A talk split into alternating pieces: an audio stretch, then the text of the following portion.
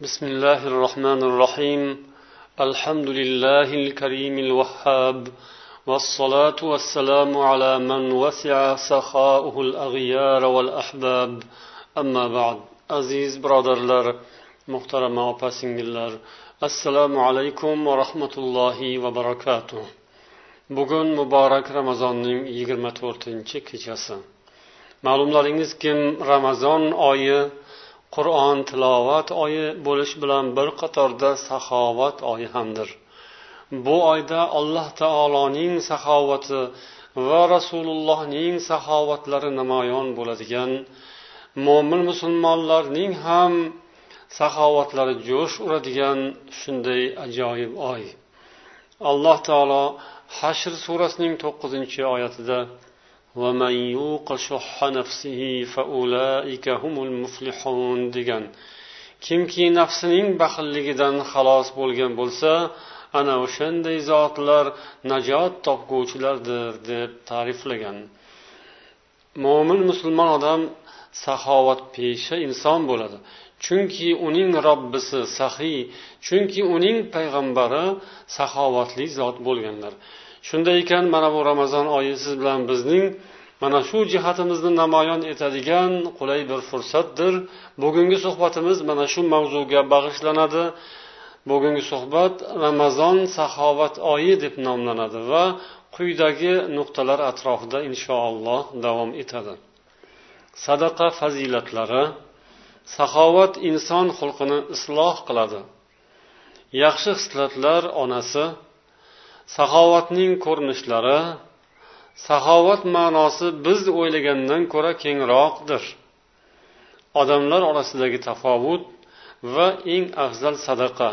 Mana shu mavzularda inshaalloh bugun suhbatlashamiz. Demak birinchi mavzu sadaqaning fazilatlari. Hammamizga ma'lumki insonlar bu dunyoda bir birlarining muruvvatlariga ehsonlariga ishlari tushadi. Alloh taolo bu dunyoda sadaqaga muhtoj toifalarni ham yaratib qo'ygan.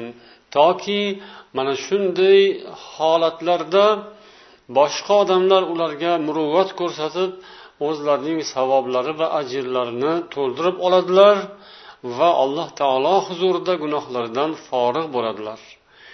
Mana bu oy insonlarni ana shu jihatlarini o'stiradigan ularni mo'min musulmonlar va boshqa toifalar orasidagi muhtojlarga muruvvat rahmu shafqat ko'rsatishga targ'ib qiladigan oy. Sadaqa insonni shunday qalbidagi rahmu shafqatning alomati. Sadaqa insonlarni yaxshilikka boshlaydigan shunday bir ajoyib hislat sadaqaning fazilatlari haqida gapirganimizda eng avvalo sadaqa alloh taologa bo'lgan iymon alomati ekanini zikr etishimiz lozim. Chunki inson ko'pincha ehson sadaqa qilgan mahalda o'sha sadaqa qilinayotgan odamdan emas balki alloh taolodan mukofot va yaxshilik kutgan holda ehson qiladi sadaqa qiladi. Payg'ambarimiz sollallohu alayhi vasallam sadaqatu sirri tutfiu g'adabar rob deganlar. Maxfiy sadaqa parvardigorning g'azabini o'chiradi dedilar.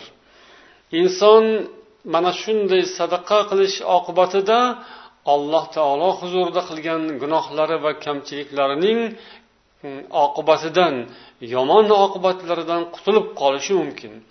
Inson olloh huzurida yomon ish qilib parvardigorni g'azabini keltirgan bo'lsa darhol u biror bir narsasini yaxshiroq narsasini iloji bo'lsa agar sadaqa qilsa shu bilan parvardigor olamning g'azabini o'chirgan uning g'azab o'tini o'chirgan bo'ladi va yaxshilik tomoniga demak inson intilgan hisoblanadi.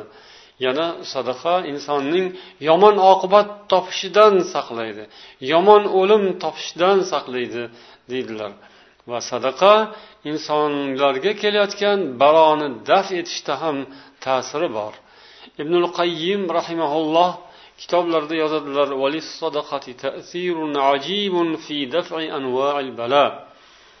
sadaqaning turli xil balolarni daf etishdagi ta'siri nihoyatda ajablanarlidir ولو كانت من فاجر أو ظالم بل من كافر وهذا أمر معلوم عند الناس وأهل الأرض مقرون بذلك hattoki sadaqa fojir yaramas odamdan yoki zolim hatto kofir odamdan agar sodir bo'lgan bo'lsa ham bu unga kelayotgan baloni daf etadi bu narsa barcha odamlar nazarida ma'lum va yer ahli bu narsani tushunadilar.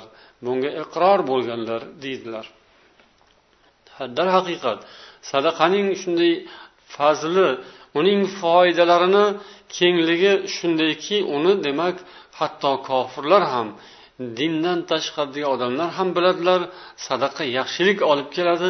Shuning uchun ularni ham sadaqa qilayotgan o'rinlarini uchratish mumkin. Yana ibnul qayyim aytadilarki al mutasaddiqu kullama tasaddaqa bi sadaqatin laha qalbu. Sadaqa qiluvchi har safar sadaqa qilganda uning qalbi kengayadi qalbi yoziladi va xursandligi ziyoda bo'ladi.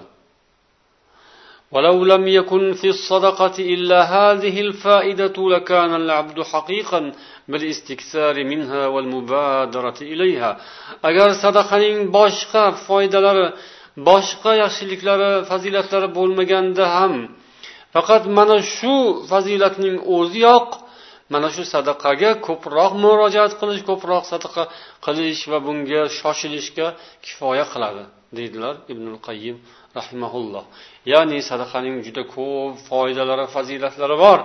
Ammo ularning ichida bittasini olib ko'ring deganlar.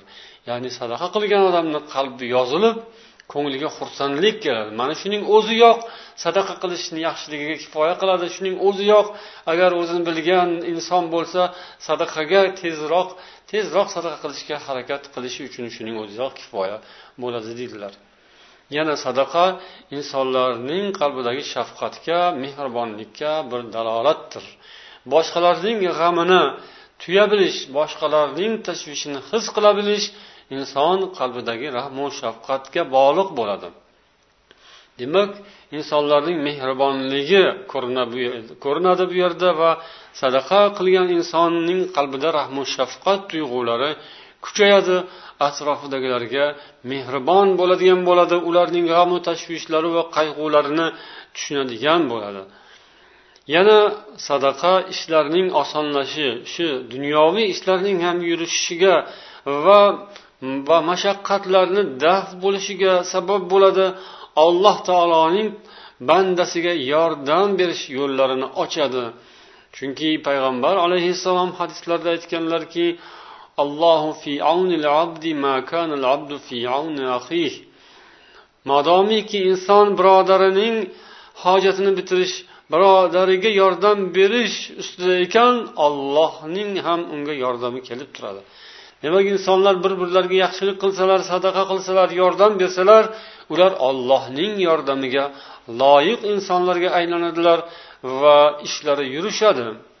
yana shu bilan bir qatorda sadaqaning fazilatlari haqida shuni eslash lozimki sadaqa mol dunyoning ziyoda bo'lish sabablaridan biridir yaxshilik va barakotlar yog'ilishiga yo'l ochadigan omillardan biridir chunki payg'ambarimiz sollallohu alayhi vasallam aytganlar ما من يوم يصبح فيه العباد إلا وملكان ينزلان فيقول أحدهما اللهم أعط منفقا خلفا ويقول الآخر اللهم أعط ممسكا تلفا متفق عليه odamlar ustida keladigan kunlar biror bir kun yo'qki agar u kunda ikki farishta nozil bo'lmasa demak har kun ikki farishta nozil bo'ladi ularning biri aytadi ey ollohim infoq ehson qilganning ehsoni o'rnini to'lg'azgin Deb duo qilib turadi.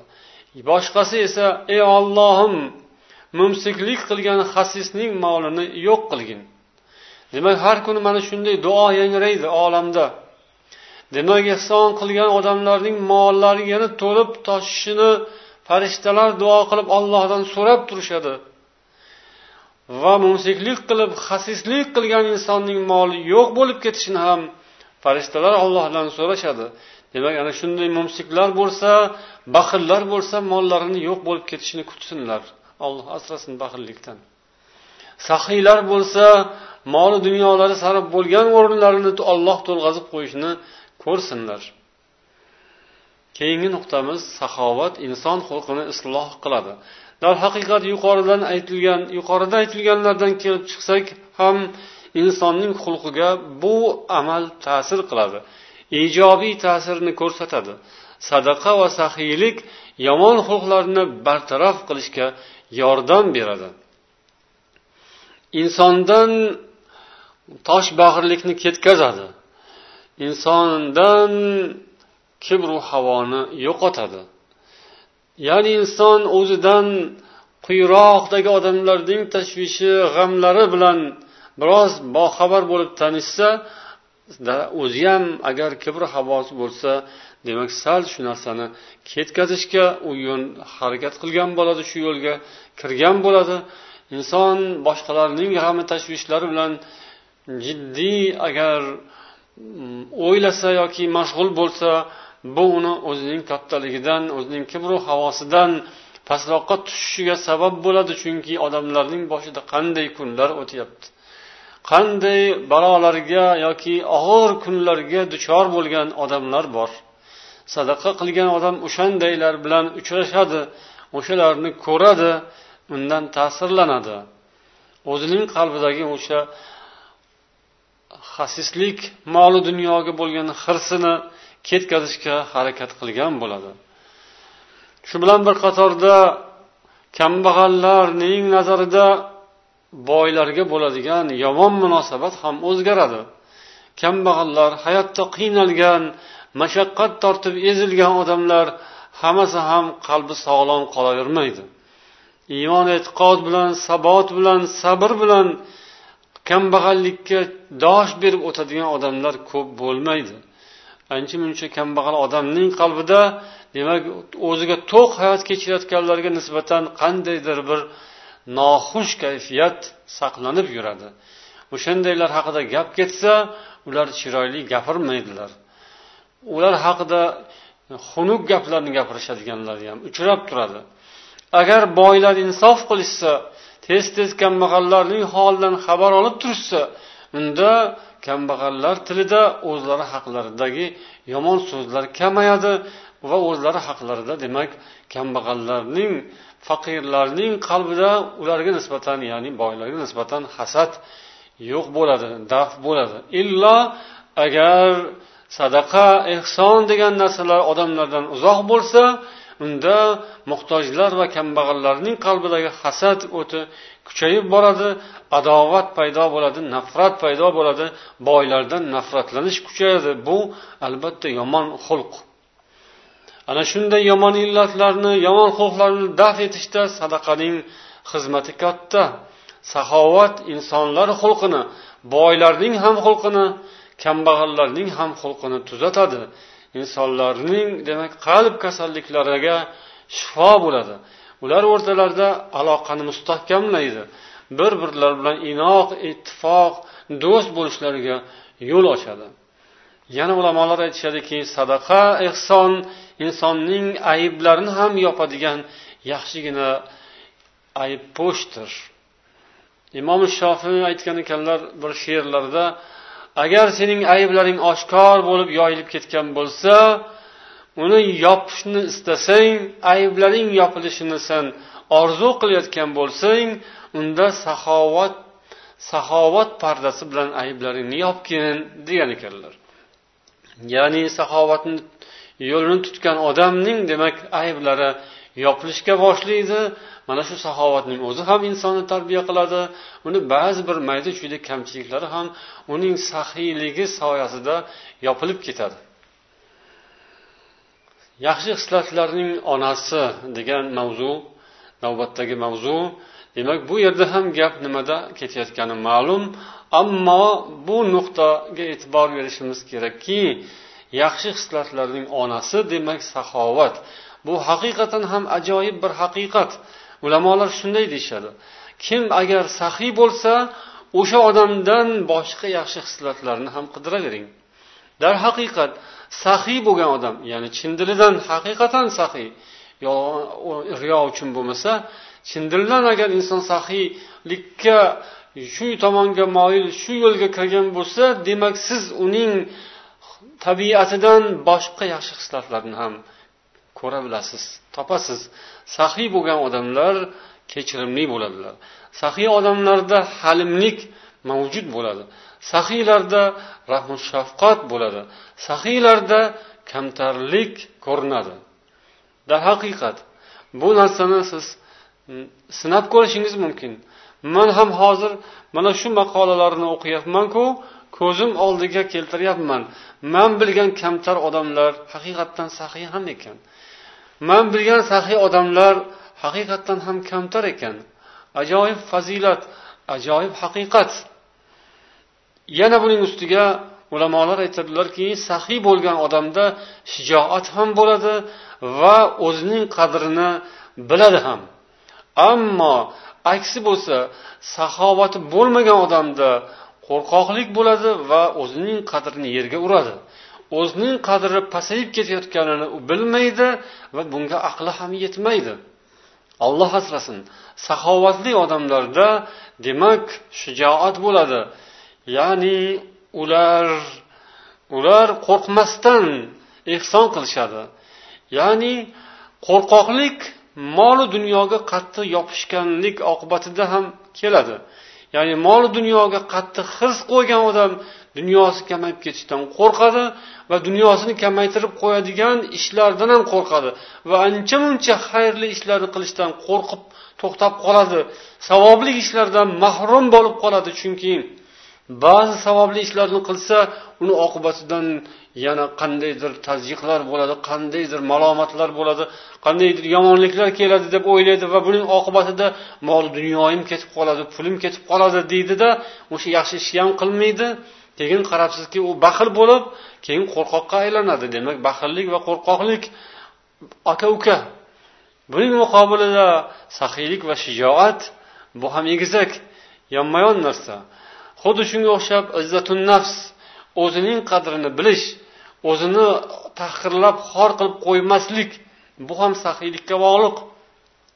Saxiy odamning demak qadri baland bo'ladi u o'zining qadrini tutib turadi va moli dunyoni demak pastroq darajada deb biladi.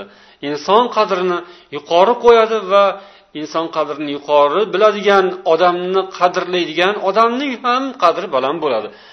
Siz birovni boshqalarni qadrlasangiz boshqalar ham sizni qadrlaydi. Siz boshqalarning qadrini yerga ursangiz boshqalardan ham shu javob keladi. Olloh asrasin. Demak insondagi saxovat uning qadrini oshiradi va odamlarni qadriga yetadigan oliyjanob insonga aylantiradi. Bu ollohning qonuni. Yer yuzidagi qonuniki kimki saxovatli bo'lsa qo'li ochiq bo'lsa u chiroyli hayot kechiradi. U go'zal shirin ma'noli hayot kechiradi. U qanday hayot kechirayotgan bo'lmasin zohirdan qiynalayotgan zohirdan zohirdan demak juda og'ir holatga tushib qolganday bo'lsada ammo o'zi saxovatli bo'lsa u hayotini rohat bilan o'tkazayotgan bo'ladi. U hayotini alloh taolo tomonidan izzatu ikromda o'tkazayotgan bo'ladi. Modomiki u faqirlarga mehribon ekan miskinlarga va muhtojlarga mehribon ekan ana o'shalardan u ehtirom ana o'shalardan duolar olayotgan bo'ladi. Ana o'shalarning nazarida mahbub inson bo'ladi u baxtli inson bo'ladi. Insonlarning qalbiga xursandlik kirgizish deyishadi donolar unga ham xursandlik olib keladi. Kim qanday amal qilsa uning mukofoti yoki jazosi o'sha jinsidan bo'ladi o'sha amalining turidan bo'ladi. Kimki insonlar qalbiga xursandlik olib kelar ekan unga bo'ladigan muomala ham xursandlik bo'ladi. U ham xursandlik ko'radi chunki o'zining qilgan amaliga amalining turi bilan mukofotlanadi. Demak saxiy odam xursand bo'lib yashaydi bu dunyoda chunki u doimo odamlarni xursand qilib yashaydi. Demak bu nuqta yaxshi hislatlarning onasi deb ta'riflangani shunda. Ya'ni saxiy bo'lish ko'p yaxshi xislatlarga yo'l ochadi. Insonning o'zining tabiati ana shunday yaxshi tomonga aylanadi. Endi saxovatning ko'rinishlari haqida to'xtaymiz. Saxovat degani shunday ko'pchilik biladi tushunadigan narsa o'zining olloh nasib etgan rizqu nasibasidan boshqalarga ham ilinish boshqalarga ulashish kambag'allarning holidan xabar olish ularga demak yordam berish muruvvat qilish sadaqa qilish ehson qilish. Lekin buning yana bir qancha turlari bor. Bu turlardan biri demak birovning zimmasida agar qarz bo'lsa bu yoqdagi inson saxiy inson o'shaning qarzini demak uzib yuborishi. Bu ham saxovat ko'rinishlaridan biri ya'ni faqat uning o'ziga o'rinda o'rinda ba'zida sadaqa qilib yurish bu ham saxiylik alomatlaridan.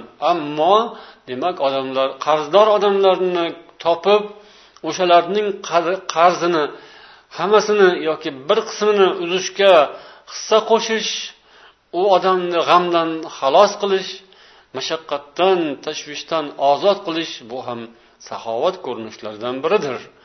Qays ibn sad qays ibn sad ibn uboda roziyallohu anhu saxovatli odamlardan biri edilar. U kishi bir kuni kasal bo'lib qoldilar.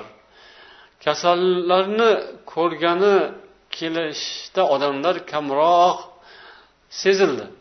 Shunda u kishi birodarlarim mani birodarlarim kelishmayaptiku ko'rgim keldi ularni deb so'radilar.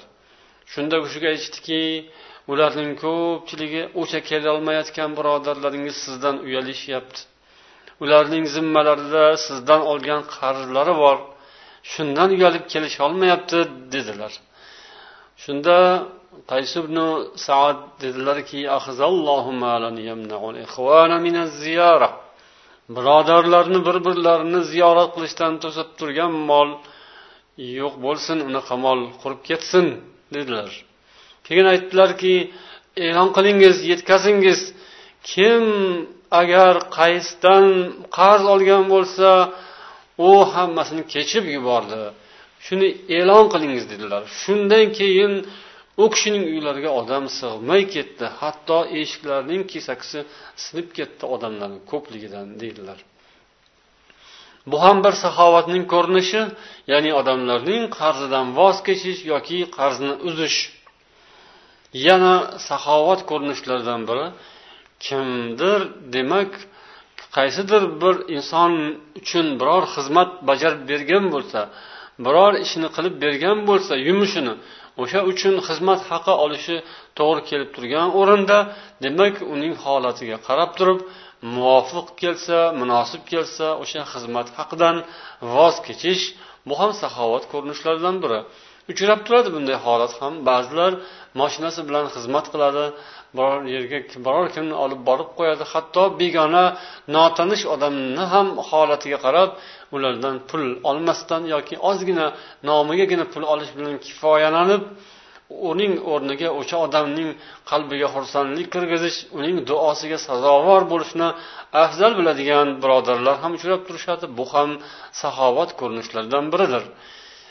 Yana shunga o'xshab bir insonning hojatini bitirish uchun yurib yelib yurish u yoq bu yoqqa borib uning ishlariga yordamlashib yuborish uni mushkullarini oson qilishda qadam bosib yurish bu ham saxovat ko'rinishlaridan biridir. Chunki o'sha inson uchun o'zining kuch quvvatini sarflagan bo'ladi.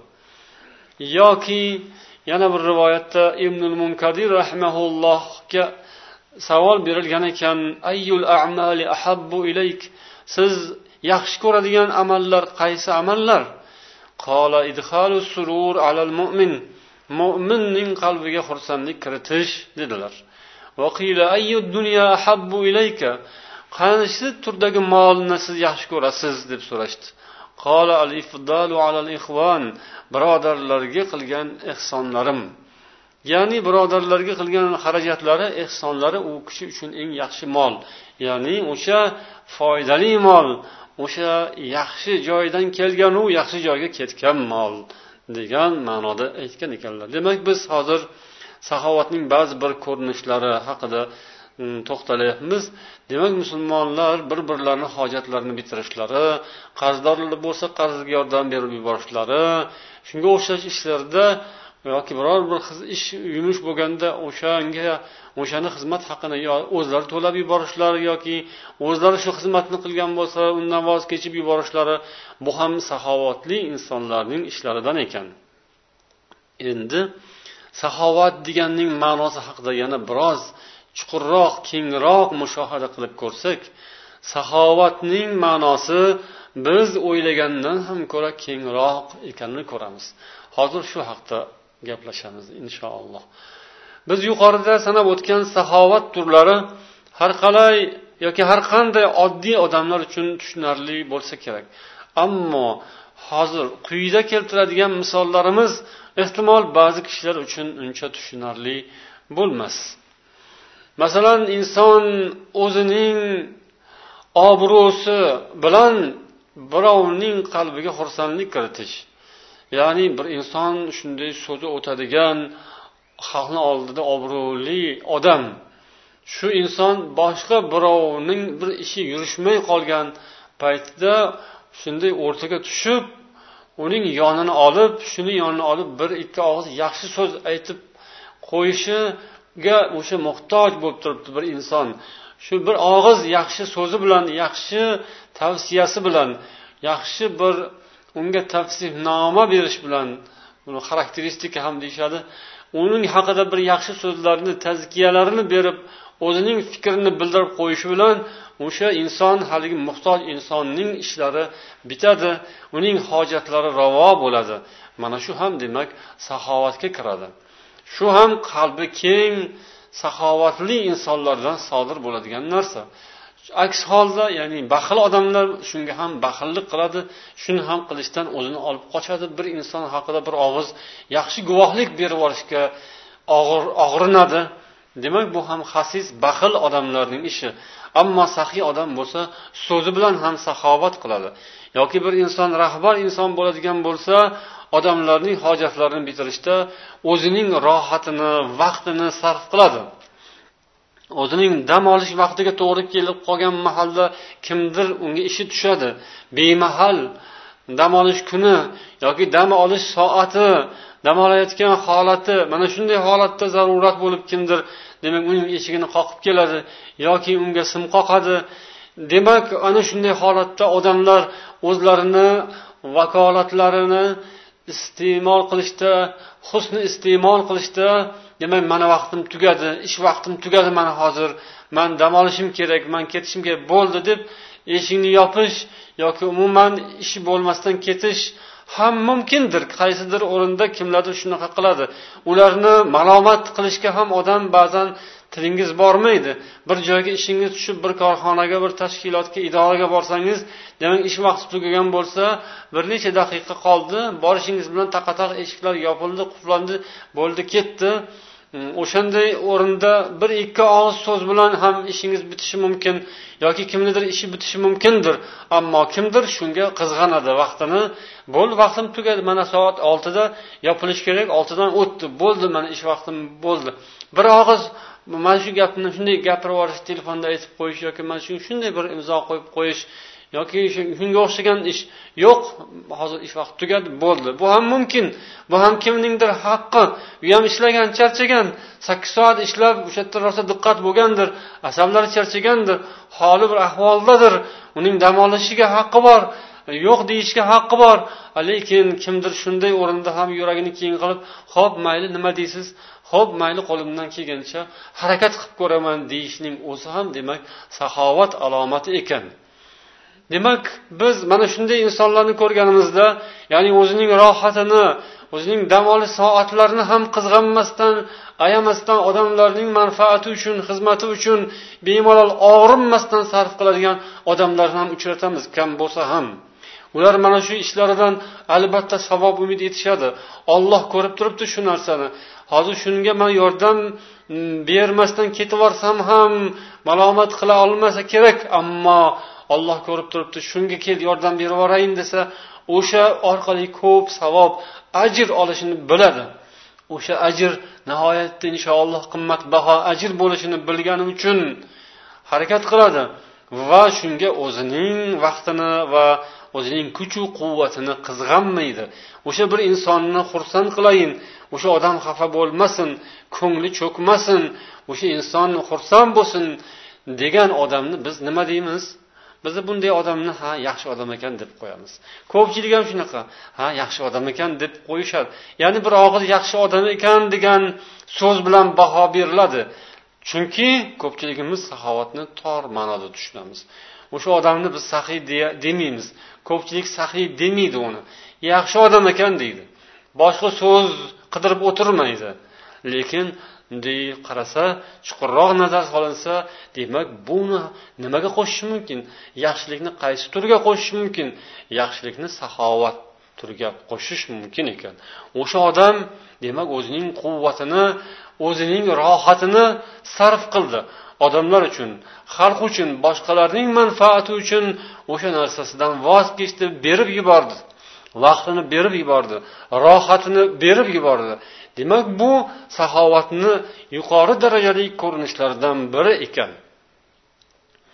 Yana shunga o'xshash saxovat ko'rinishlaridan biri boshqalarga ta'lim berish ilm berish odamlarga haq yo'lni hidoyat yo'lini ko'rsatish va mana shunga vaqtini qizg'anmaslik kuch quvvatini mana shu yo'lda sarflash bu ham saxovat ko'rinishlaridan yuqori darajalardan biri ekan. Yana ulamolar aytadilarki inson o'zining obro'si bilan ham saxovat ko'rsatishi mumkin. Bu ham eng yuqori darajadagi saxovat ko'rinishlaridan biri. Ya'ni bu qanday bo'ladi? Birov sizning obro'yingizga putur yetkazadigan ish qildi. Birov hatto sizning obro'yingizni to'kdi. Ana shunday o'rinda ham agar siz o'shani kechirib yubora olsangiz yoki u ehtimol xato qilib bilmasdan sizni obro'yingizga putur yetkazib qo'ygandir va uning uchun siz g'azab qilmasdan uni kechirib mayli deb keta olsangiz bu nihoyat yuqori darajali saxovatning cho'qqilaridan biri bo'lar ekan va bu narsa albatta qiyin.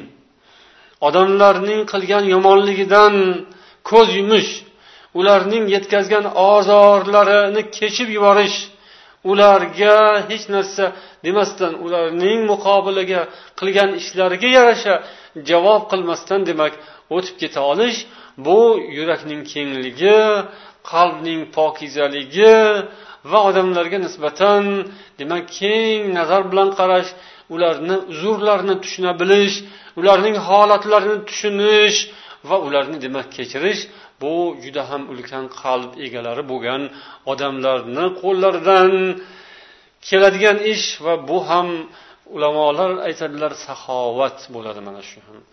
O'zim ham mana shu narsalarni o'qiyapman o'rganyapman demak saxiylikni yana ham kengroq tushunayotgandayman. Boshqalar ham balkim shundaydir.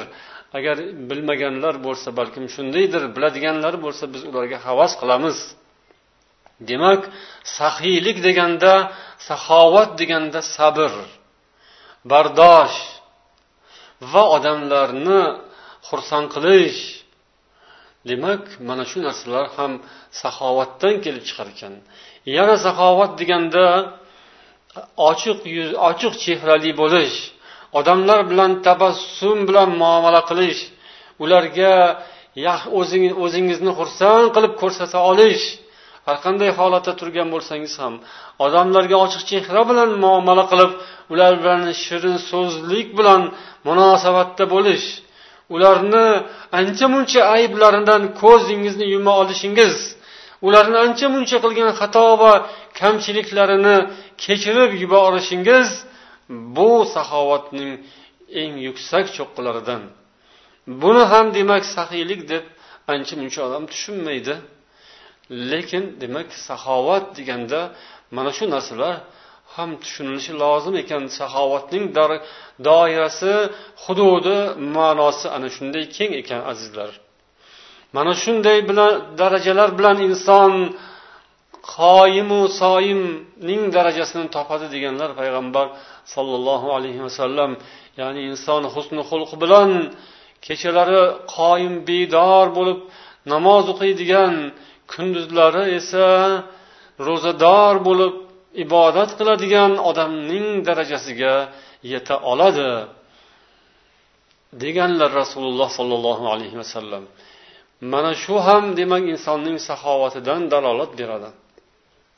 Yana shayx muhammadun muhammadunil aminul shinqitiy rahimaullohning so'zlari ham borki mana shu saxovat bobi shunday keng uning hududiga kiradigan ishlardan biri odamlarni yaxshi ishlarga da'vat qilishdir. Ya'ni insonlarni turli xil savobli ishlarga yo'llash qiziqtirish bu ham saxovat turlaridan biri degan ekanlar. Yana shunday saxovat turlaridan biri inson boshqalarga hasad qilmaslik. Boshqalarni boshqalarni ko'rayotgan yaxshiliklari o'ziga nasib bo'lmasa boshqalar erishayotgan yutuqlarga o'zi erisha olmasa ana u odam ko'pincha hasad qiladi. Nima uchun boshqalarga bo'ladi? Manga bo'lmaydi deb o'zini o'zi ichini tatalaydi ichini ichi eziladi o'zini ichini ich, ich etini etini yeb yuboradi deyishadi. O'zini o'zi ezib o'zini o'zi yuraklarini siqib o'zini kasal qilib savoblarni ham ketkazib gunohlarni ko'paytirib yuradi ba'zi odamlar. Lekin ba'zi odamlar parvo qilmaydi. Ammo shunday hasad hasadu ko'rolmaslik shunday narsalardan demak o'zini yuqori tutish odamlarga yetayotgan yaxshiliklarni ko'rib demak undan xursand bo'la olish bu ham saxovatdandir. Chunki o'sha narsa sizga emas boshqalarga ketyapti siz shunga rozi bo'lyapsiz. Go'yoki siz o'shalarga shuni berilishiga hissangizni qo'shgan bo'lasiz. Siz demak ularga shu narsani yetishida saxovat ko'rsatgan bo'ldingiz. Siz shunga savob olasiz inshaalloh mo'min odam o'ziga yaxshi ko'rgan narsani boshqalarga ham yaxshi ko'rish o'ziga yomon ko'rgan narsani boshqalarga ham yomon ko'rish bu mo'minlik alomatidir. Yana shu bilan bir qatorda ulamolar aytadilarki inson o'zi erishayotgan imkoniyatlarga boshqalarni sherik qilish bu ham saxiylikdan siz ilm bobida yaxshi natijalarga erishyapsiz xuddi shu narsani boshqalarga bo'lishni ham xohlasangiz ularga yordam berasiz ularni yo'lini ochasiz ularga so'z berasiz ularga demak imkon berasiz. Bu ham saxovatdan yoki deydilar suhbatlarda hatto o'tirganda suhbatning asosiysini o'zingiz olib asosiy gapni o'zingiz olib o'zingiz qo'yib o'zingiz olib gapiraversangizu boshqalarga so'z bermasangiz bu ham bir g'alati. Shunday suhbatlarda siz birodarlarni hammasini suhbatga barobar chorlab o'tirganlarning har biri o'zining fikrini namoyon qilishga o'zining fikrini bildirishga imkoniyat yaratsangiz ularga ham demak siz fursat bersangiz o'zingiz gapiradigan o'rinda ham boshqani so'zlatib boshqaga gapirtirsangiz unga ham yo'l bersangiz demak bu ham sizning saxiyligingizdan dalolatdir. Qarang saxovatning demak ma'nosi keng. Demak biz mana shu narsalarni hammasini nazarda tutishimiz bizning demak saxovatimizning darajasini ko'rsatadi. Yana shuning yonida odamlarning qo'lidagi narsalarga ko'z tikmaslik ham saxovatdandir. Odamlarning qo'lida imkoniyat bor ularda pul bor mol bor yoki boshqa imkoniyat bor. O'sha narsaga ko'z tikib o'shanga qalbingizni bog'lashingiz sizning qadringizni tushiradi. Ammo o'zingizda bo'lmasa ham boshqalarning qo'lida mavjud bo'lib turgan narsaga ko'zingizni tikmasangiz nazaringizni solmasangiz nazaringizni past qilmasangiz deyishadi. Nazarni past qilinmasa deyishadi. Demak shu narsalarga e'tibor bermasdan boriga shukur qilib boriga qanoat qilib alhamdulillah deb sabr qilib o'tsangiz siz ham saxiy odam bo'lasiz. Bu sizning qalbingizning saxovatidan bo'ladi. O'sha odamlarga nasib bo'lgani buyursin. O'zlariga buyursin o'zlariga o'sha barakali bo'lsin barakasini topishsin rohat qilishsin odamlar. Iste'mol qilishsin bemalol bemalol o'zlariga buyursin davrlarni surishsin o'sha bilan yaxshilikka o'sha narsalarni yaxshilikka ishlatishsin yaxshilikka kiyishsin yaxshilikda yeyib ichishsin ibodatlarga ilohim o'sha quvvat bo'lsin degan chiroyli tilaklaringiz bilan o'zingizni yo'q narsaga rozi bo'lib ketsangiz demak siz saxiy odam ekansiz. Inson saxovatning eng oliy ko'rinishi o'z jonini o'zining boru butini boru yo'g'ini olloh yo'liga berish taqdim qilish bu ham saxovatning eng go'zal ko'rinishlaridan biridir. Endi bu saxovat bobida odamlar o'rtasida tafovut bor. Odamlar orasidagi tafovut. Nima? Odamlar saxovat sohasida muruvvat borasida bir birlaridan farq qiladilar. Bu qanday belgilanadi? Zohirdan birov katta narsa ko'p narsa ehson qilyapti birov kamroq shunga qarabmi? Yoki birov qalbidan chiqarib chin dildan chiqarib ehson qiladi birov esa sal boshqacharoq bunga qarabmi? Hammasi ham e'tiborga olinadi. Demak bor buti bilan ko'proq narsa ehson qilgan odamni ham demak agar qalbidan shuni savobini istab qilayotgan bo'lsa odamlarning og'zida gap bo'lishni emas maqtanishni emas juda katta narsa ehson qildi degan maqtov olish uchun qilsa bo'lmaydiku. Ammo xolis olloh uchun qilib ko'proq savob niyatida kattaroq ko'proq saxovat ko'rsatayotgan bo'lsa albatta bu yaxshi buning darajasi baland. Lekin asosiy gap demak inson qalbidagi himmatida. Insonning qalbining himmati qanchalik? Agar qalbning himmati keng bo'lsa katta bo'lsa uning saxovati ham imkoniyati bo'lsa katta bo'ladi savobi ham katta bo'ladi. Ammo imkoniyatlari tor bo'lsayu qalbi keng bo'lsachi? Agar imkoniyatlari kam bo'lib moli dunyosi kamroq bo'lib qalbining himmati ko'p bo'lsachi? Demak o'sha ko'p natijani oladi inshaalloh. U qalbi dili niyati ixlosining darajasi katta bo'lsa ozroq harakat bilan ham ozroq ehson bilan ham ozroq saxovat bilan ham olishi mumkin. Ko'proq natijani kattaroq mm, savoblarni. Yaxshi odam chinakam saxiy odam yaxshilik yo'lida qilgan ehsonlarini yaxshiliklarini saxovatlarini esdan chiqaradi yoki esdan chiqarishga harakat qiladi. Ya'ni shu narsani zikr qilmaslikka gapirmaslikka eslamaslikka harakat qiladi. Esdan chiqmasa ham tilga olmaslikka harakat qiladi. Mana shu bilan inson farqlanadi. Kimdir tez tez gapirib turishni yaxshi ko'radi yoki gapirilib turishni yaxshi ko'radi maqtanib turishni yoki maqtalib turishni yaxshi ko'radi. O'zi maqtalishni kutadi hech kim maqtamasa o'zi maqtanadi. Endi buning darajasi albatta past bo'ladi. Ammo olloh uchun ehson qilib yaxshilik qilib yaxshi amallarni qilib o'sha yuqorida aytilgan saxovat ko'rinishlarini hammasidan hammasidan bahramand bo'lishga va hammasini o'zida sinab ko'rishga shuning hammasidan bahramand bo'lib savoblaridan bahramand bo'lishga harakat qilgan odamlarning orasidagi tafovut shundan iboratki qilgan ishlarini eslaridan chiqarishga yaxshilik ishlarini eslaridan chiqarishga harakat qilsalar ana shularning darajalari baland bo'ladi. Tafovut mana shu yerda bo'ladi. Bu bir. Ikkinchi yana bir tafovut hali yuqorida aytganimizdek demak yaxshi niyat bilan qilingan solih amalning ko'pligi bu ikkita bo'ldi. Ikkinchi tafovut. Birinchisi qalbi e'tiqodi niyatiga ixlosiga qarab tafovut. Ikkinchisi o'sha ixlos bilan bir qatorda yana amalning ko'proq bo'lganligiga qarab tafovut qilinadi. Agar yaxshi niyatlar bilan ko'p amal qilgan bo'lsa albatta ko'pi darajasi yuqori bo'ladi. Uchinchi tafovut tezlikda. Ya'ni qilinadigan yaxshi ishning vaqti kelib turibdi. Odami ham kelib turibdi. Muhtojlar shunday ko'rinib turibdi. Yoki solih amallar shunday tayyor turibdi. Shuni qiladigan vaqt keldi tez qilish. Kimdir tez kirishadi vaqtni o'tkazmaydi. Demak hozir ayni muddao ayni fursat ayni vaqt hozir hozir qilish kerak. Hozir vaqti hozir shundan odamlar foyda oladi. Bu boshqa bir narsa. Ammo shoshmang qilamiz. Ha o'zimizda turibdi. Qochib ketmaydi. Hop niyatimizda bor. Hop rejaga kiritib qo'yganmiz.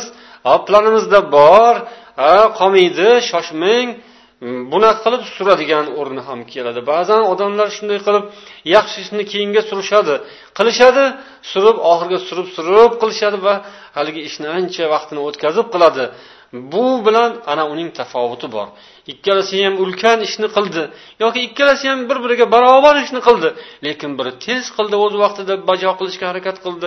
O'sha narsa tezroq joyiga yetsin o'sha ehson tezroq joyiga yetsin kutmasin egalari u yoqda muhtoj bo'lib turganlar o'tirganlar bo'lmasin tezroq olib bahramand bo'lishsin. Mana shu oyda ayniqsa bo'ladigan ishlar tezroq savoblar ko'p bo'ladi. Bu yaxshi. Tezlik bilan o'z vaqtida yetkazish bunda demak tafovut bor. Demak bu yana bir tafovut uchinchi bir tafovut bo'ldi.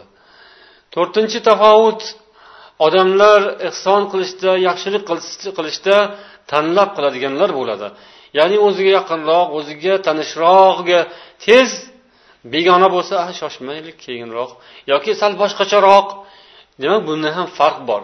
Tanishu notanishga barobar tez tez harakat qilib albatta sizlarga rahm mm, bu yerda alohida o'rni bor. Sizlarga rahm qilish lozim. Qarindosh urug'larni qo'ni qo'shnilarni tezroq hojatini bitirgan yaxshi. Ammo undan boshqa o'rinlarda ham demak barobar yordam qilaversa birovga zarar bo'lmaydigan o'rinlar keladi. Tanishuv notanishga barobar muruvvat qilsa imkoniyati bor. Unga ham bunga ham barobar xizmat qilsa bo'ladigan sharoitga ega bo'lib turib ham e, o'zini faqat tanishlarini ustun bilish qarindoshlarini ustun qo'yish boshqalarnikini ataylabdan kechga surish bu demak e, tafovut buning e, darajasi past bo'ladi. Barchani birdek ko'rishga harakat qilish intilish bu yaxshi ulug' darajalarga sabab bo'ladi. Yana bir jihati yana bir odamlar o'rtasidagi tafovutga sabab bo'ladigan narsa kimdir demak ehsonni qiladi yaxshi qiladi ammo qalbidan lazzat ola bilmaydi. Bu beshinchi nuqtasi bo'lishi mumkin. Ya'ni inson qilayotgan ehsonidan lazzat olsa rohat olsa bu afzal. Ammo ichida sal nimadir g'imirlagan narsalar bilan birga ehson qiladi demak buning darajasi pastroq bo'ladi. Oltinchi nuqta mana shu tafovut borasida ya'ni inson ehson qilayotganda muruvvat qilayotganda yoki bir xizmatni taqdim etayotgan mahalda o'sha so'rayotgan so'ra odam muhtojdir yoki bir xizmatga muhtojdir. Ana shularga yaxshi muomala qilib ularning hurmatini saqlagan holda harakat qilish. Saxovat qilayotganlarning ba'zilari saxovat qilinayotgan ehson qilinayotganlarning qadrini tushirishadi kamsitishadi. Ularni mensimagan holda burunlarini jiyirgan holda ehson qilishadi. Ularni biroz xafa qilib keyin o'zlarini muruvvatlarini berishadi. Bu narsa demak mm, bo'lmaydigan ish. Demak bu o'rinda ham farq bo'ladi. Kimdir o'sha ehson qilinayotgan muruvvat qilinayotgan yoki unga xizmat ko'rsatilayotgan odam balkim kasaldir. Siz, siz doktorsiz tabibdirsiz uning holidan xabar olayotgandirsiz. Mana shu holatda ham siz saxiy bo'lishingiz kerak va saxiy bo'lib saxovatning savobini olishingiz mumkin. O'shanga yaxshi muomala qilib hurmatini joyida saqlab unga demak xizmatni chiroyli bajo qilishingiz saxovat. Ammo xuddi o'sha xizmatni boshqa odamga sal boshqacharoq qilib unga demak e, qovog'ingizni solibroq muomala qilib xizmatingizni qilsangiz o'sha xizmatni qildingiz butun qildingiz lekin ajratdingiz ana unga tabassum qildingiz bunga tabassumni darig' tutdingiz demak siz mm, farq qildingiz ishda. Yoki shu ikki odam ikki xil xizmat bajardi biri bunday biri bundayroq. Albatta buning farqi bo'ladi.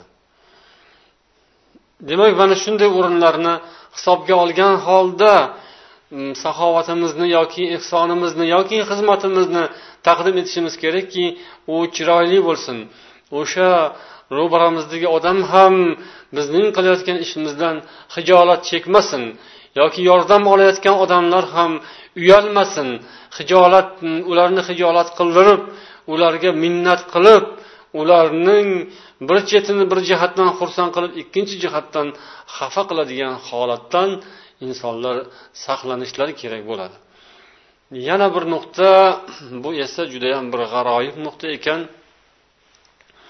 Kimning oldiga bir inson agar ehtiyoji tushib hojatini so'rab kelsa o'sha odamga nisbatan husni zan qila olish bu yettinchi nuqta. Bu holat abdulloh ibn abbosdan rivoyat bo'lgan ekan. U kishi mana shu mavzuda bir bayt she'r bitganlar. Ya'ni uning mazmuni shuki bir insonning boshiga kulfat tushdi. U kechasiyu kunduzi najot yo'lini yordam madad yo'lini qidirdi. Hech qayerdan bir najot topa olmasdan biron bir yordam beradigan hojatini bitiradigan biror bir inson topa olmadi va banogoh uning yodiga men tushib qoldim. Meni esladiyu xursand bo'lib menga qarab yugurdi. U kelib mening huzurimda mening eshigimni qoqib keldi va man uning hojatini bitirdim. Uning hojatini bitirdim. Man saxovat qildim lekin qarasam mendan ham ko'ra saxovatliroq odam bor ekan bu dunyoda. Kim ekan? Ana o'sha inson ekan.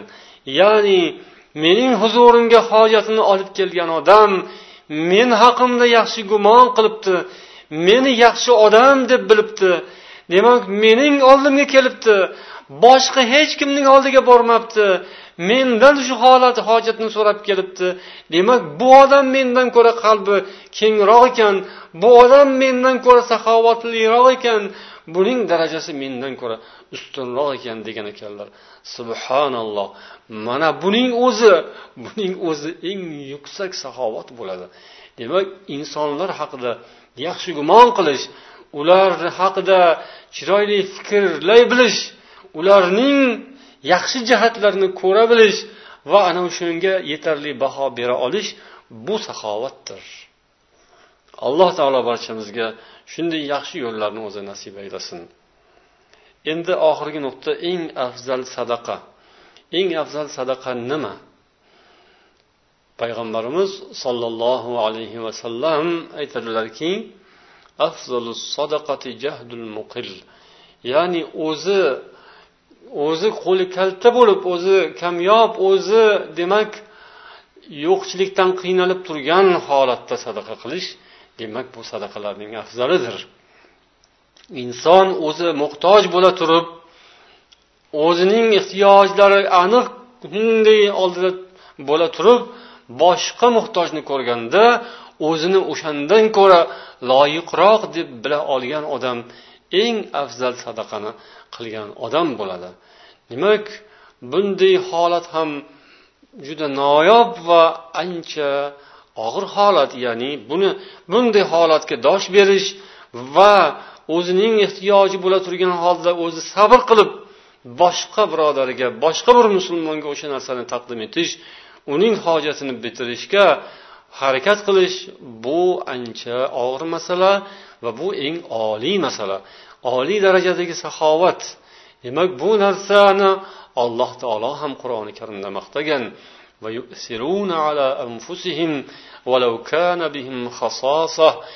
Ular o'zlarining o'zlaridan o'zlarining manfaatlaridan boshqalarnikidan ustun qo'yadilar. Holbuki ular shunga juda muhtoj bo'lib turgan bo'lsalar ham deb alloh taolo sahobalarni ansoriylarni maqtagan. Ular o'z hojatlarini bir chetga surib o'sha o'rinda birodarlarning hojati uchun demak harakat qilishadi va o'zlarining bor butlarini birodarlari uchun taqdim qilishadi o'zlariga shu narsa. Judayam zarur bo'lgani holida rasululloh sollallohu alayhi vasallam huzurlariga abu bakr siddiq roziyallohu anhu hamma molu dunyolarni olib keldi sadaqa qildilar olloh yo'liga. Shunda rasululloh sollallohu alayhi vasallam so'radilar ya'ni ma ahlika? Oilang uchun nima qoldiring ey abu bakr? Shunda ularga olloh va uning rasulini qoldirdim degan ekanlar. Mana bu demak o'zining ehtiyojidan ham boshqalarnikini ustun qo'ya bilish bu oliy darajadagi saxovat. Yana buning ajoyib bir ko'rinishi ibn kasir mana shu hashr surasining tafsirida keltirgan rivoyat bir voqea ya'ni yarmuk jangida sahobalarni bir birlariga qilgan muruvvatlari ikrima va u kishining sheriklarini o'rtasida bo'lib o'tgan holat ular o'lim yoqasiga kelib omonat topshiradigan soatlar kelib qolgan holatdagi bir birlariga qilgan muomala oliyjanoblik ko'rinishlarining eng oliy ko'rinishlaridan biri edi. Ya'ni ular shunday jarohatlangan yaralangan og'ir holatda mm, u kishiga suv tutildi bir kosa. U kishi o'sha suvni yonlaridagi sheriklarga ishora qildilar. U kishi esa uchinchilarga ishora qildilar. U suv uchinchi odamga yetib bormasdan vafot qildi. Keyin bu yoqdagilarga qarashsa haligi ikkitalarga qaytganda ular ham vafot qilib bo'lishgan ekan. Alloh ularning barchalaridan rozi bo'lsin. O'sha suv o'sha bir qultum suvni demak uchovlar ham ichmasdan halok bo'ldilar.